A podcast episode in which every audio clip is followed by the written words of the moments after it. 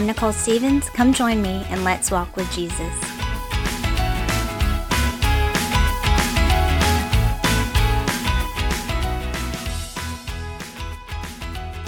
Hey, y'all, happy November, whatever day it is, 7th, November 7th. Uh, whenever you're listening to this, might not be the 7th, but I do know one thing. When you're listening to this, it will probably be pretty dark outside at some point because I feel like now that we're at this point of the season and now that we've changed our clocks, it's dark all the time. So I'm going to be very intentional every day looking for the things I can be thankful for. Um, you know, even though it's not my favorite time of year seasonally with the the weather and the lack of sun there are still plenty of things to be thankful for so i'm going to make sure every day me and my kids are having like pop-up praises we're just going to be thanking the lord because um, there are a lot of blessings but man i tell you what my flesh is um, wanting to focus on this weather thing which again and com- comparing other things in life, it's not a big deal. Not a big deal.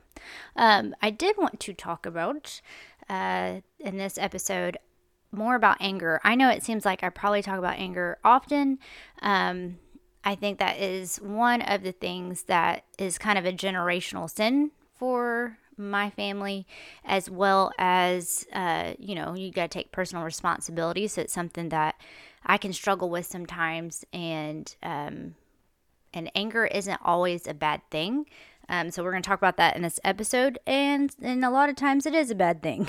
so we want to get some clarity uh, because I think it is so prevalent in today's society and in the world and in our culture and human nature ever since the beginning of time. And so uh, it's definitely something I think we should take time to talk about and often um, to remind ourselves about it. So uh, there's this book I'm reading. It's called Uprooting Anger by Robert D. Jones, and it says Biblical Help for a Common Problem.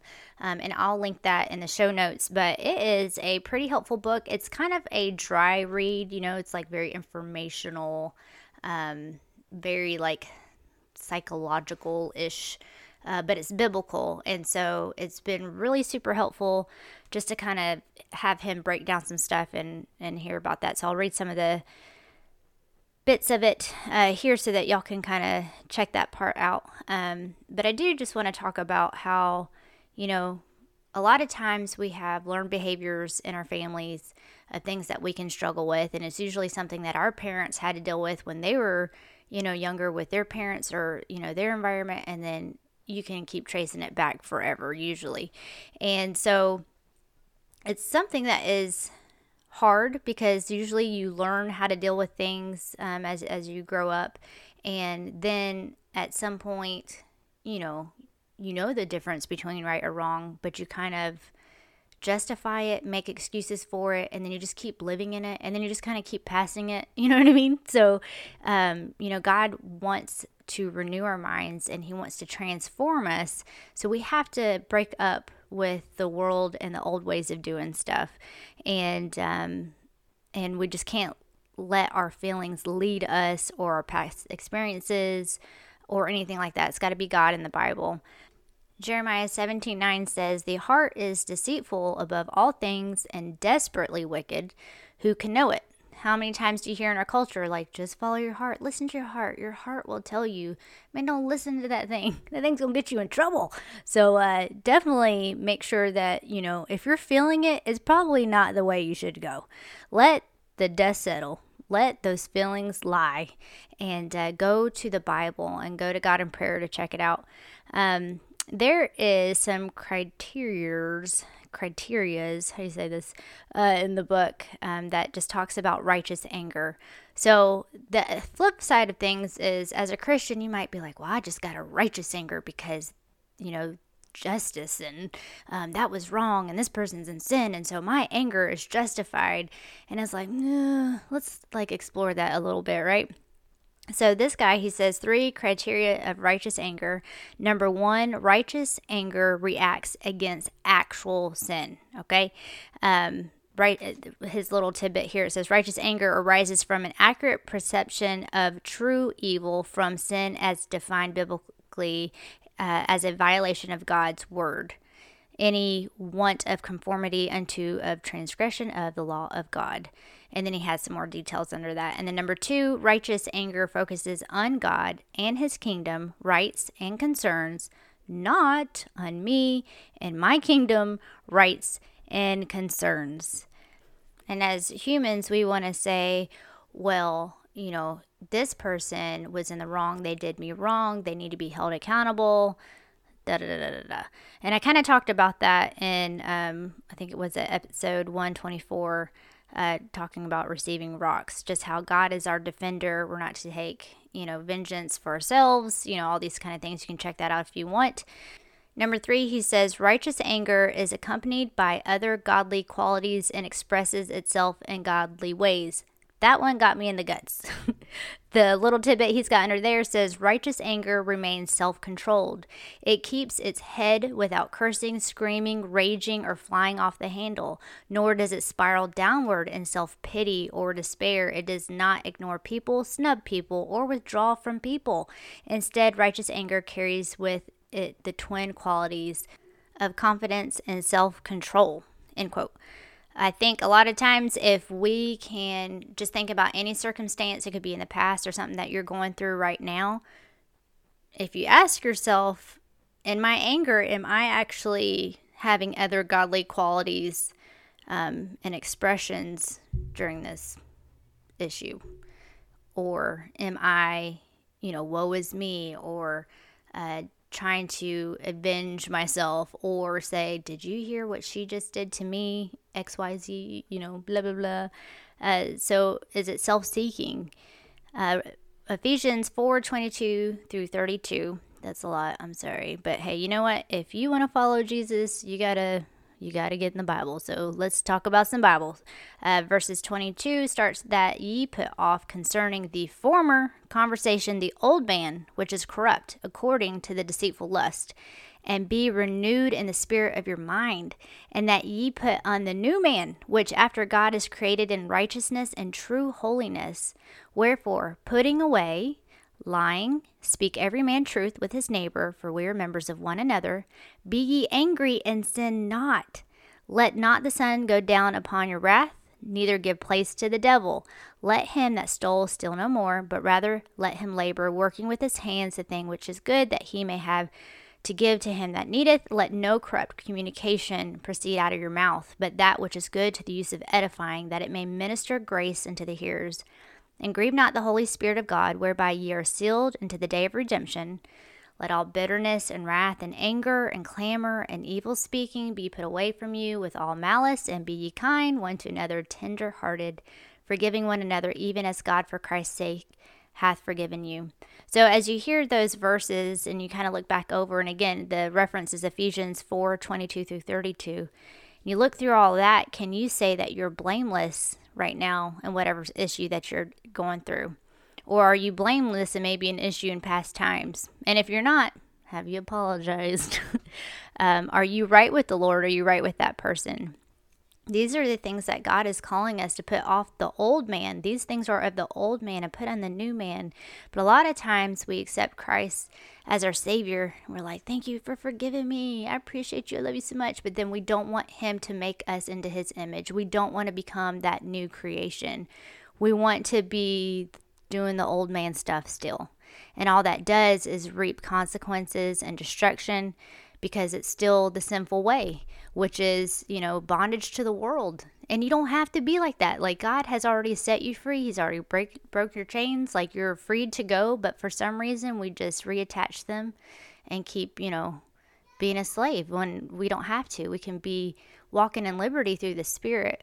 Uh, but we get caught up in all this dumb stuff in the world. And think about all the things that we get mad about. And I'm not saying everything, but I'm saying a lot of stuff that we get mad about can be some petty stuff.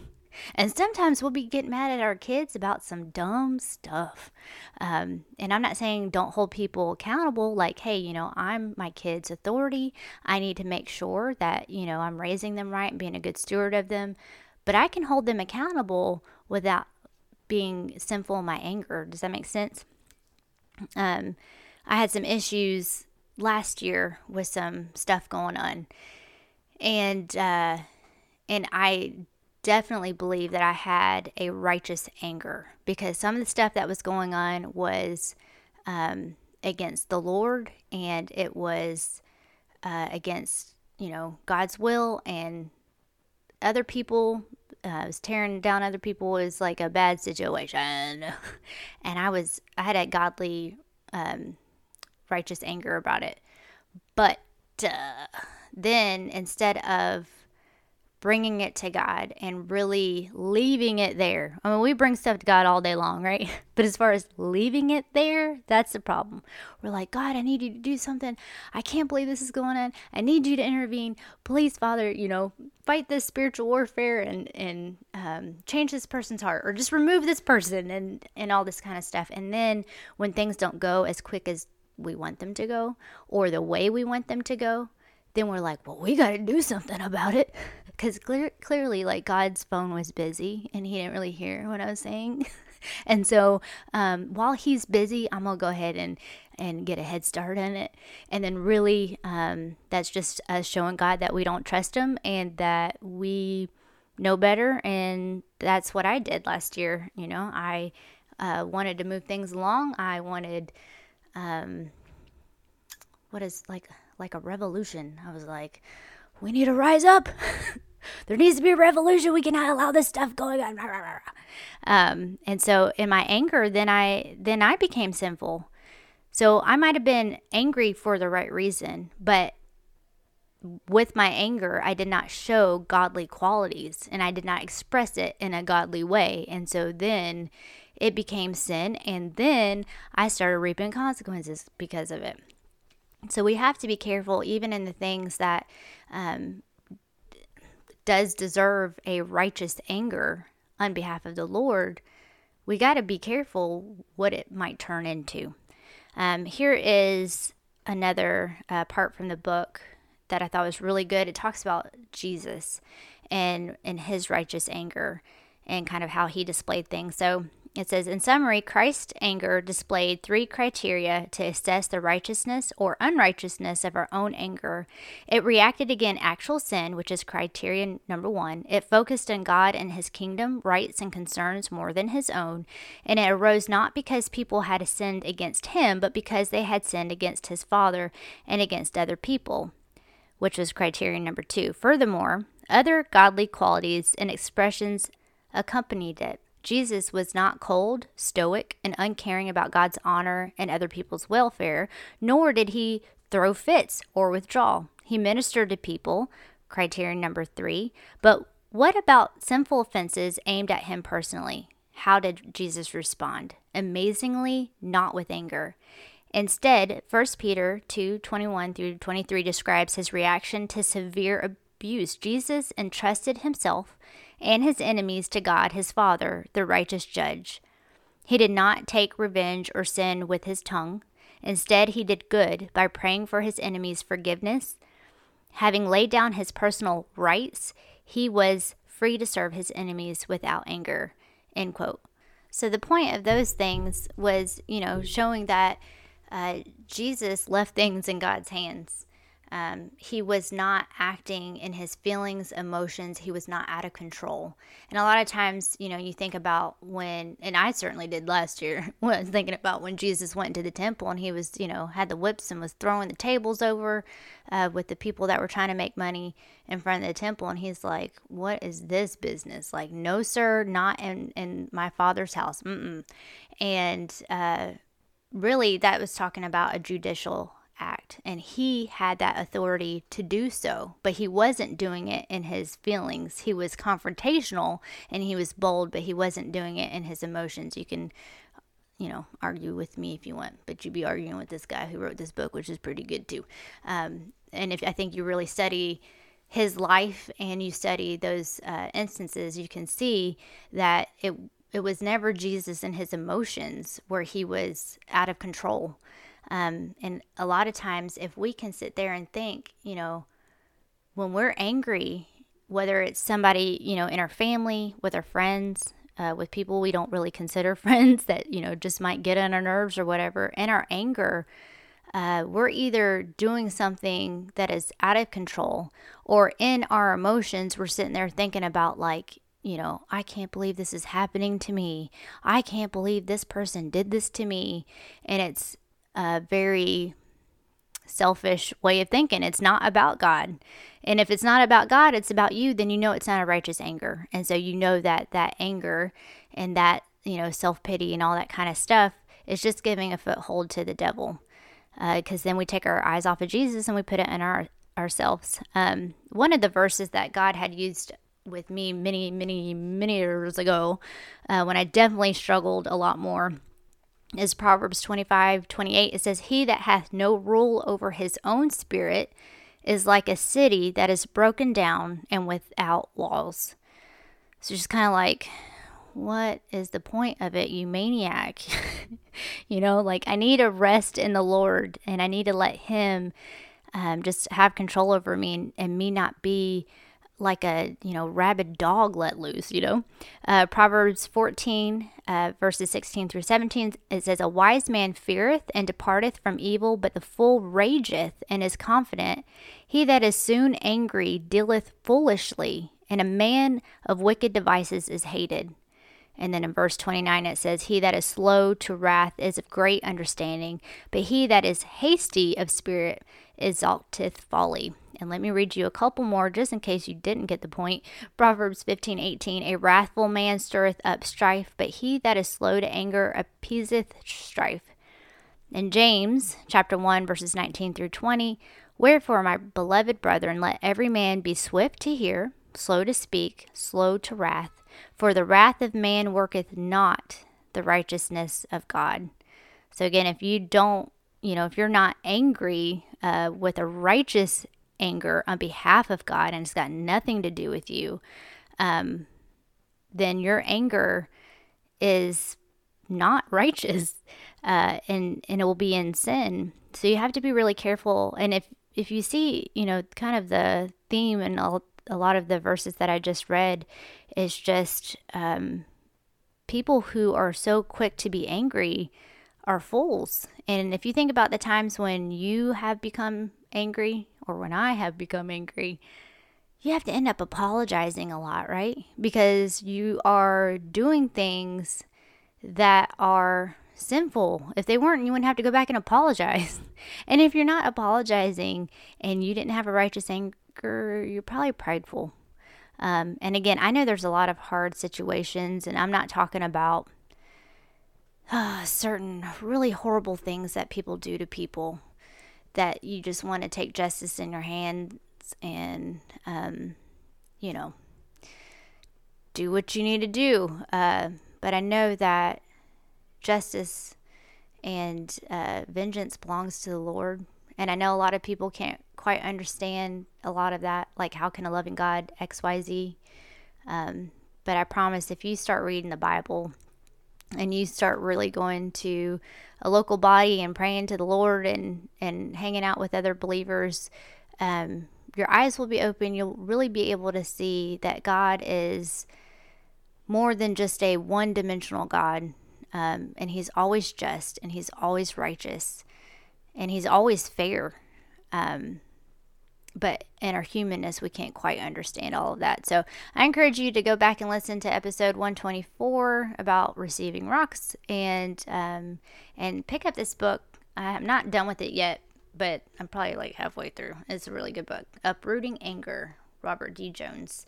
Um, and if there's somebody in your life that you know that just like truly, not just, you know, what you see in Instagram or whatever you follow, but somebody that truly follows the Lord and has control over their spirit and is not, you know, flying off the handle and in their emotions, like I would buddy up with that person and almost have like a an apprenticeship with them uh, to be able to kind of sit under them and see how they do things see how they talk with their kids see how they handle conflict with other people or if they're fighting with their spouse like how would they deal with it? And if they have control over their spirit and they're not like avoiding problems, they're actually talking uh, through it and they're dealing with it in a godly way, you'll find more times than not um, that they are being able to do all those things because the Bible told them how to. And sometimes we need a physical person also come alongside us and show us the way. And so discipleship is really great. I hope you're in a church that does um, have people that you can walk alongside with, like we're supposed to, so that you can walk with the Lord. I'm not going to add any songs this week because I don't even have any brain room right now. Things have been like crazy busy. Um, but uh, if you have any songs, you should share them with me. Let me know. All right, y'all. If you have any questions, prayer requests, or need a physical Bible, feel free to DM me on Instagram at Walk with Jesus Podcast or email me at walkwithjesuspodcast at gmail.com. And I'll talk to y'all next Monday.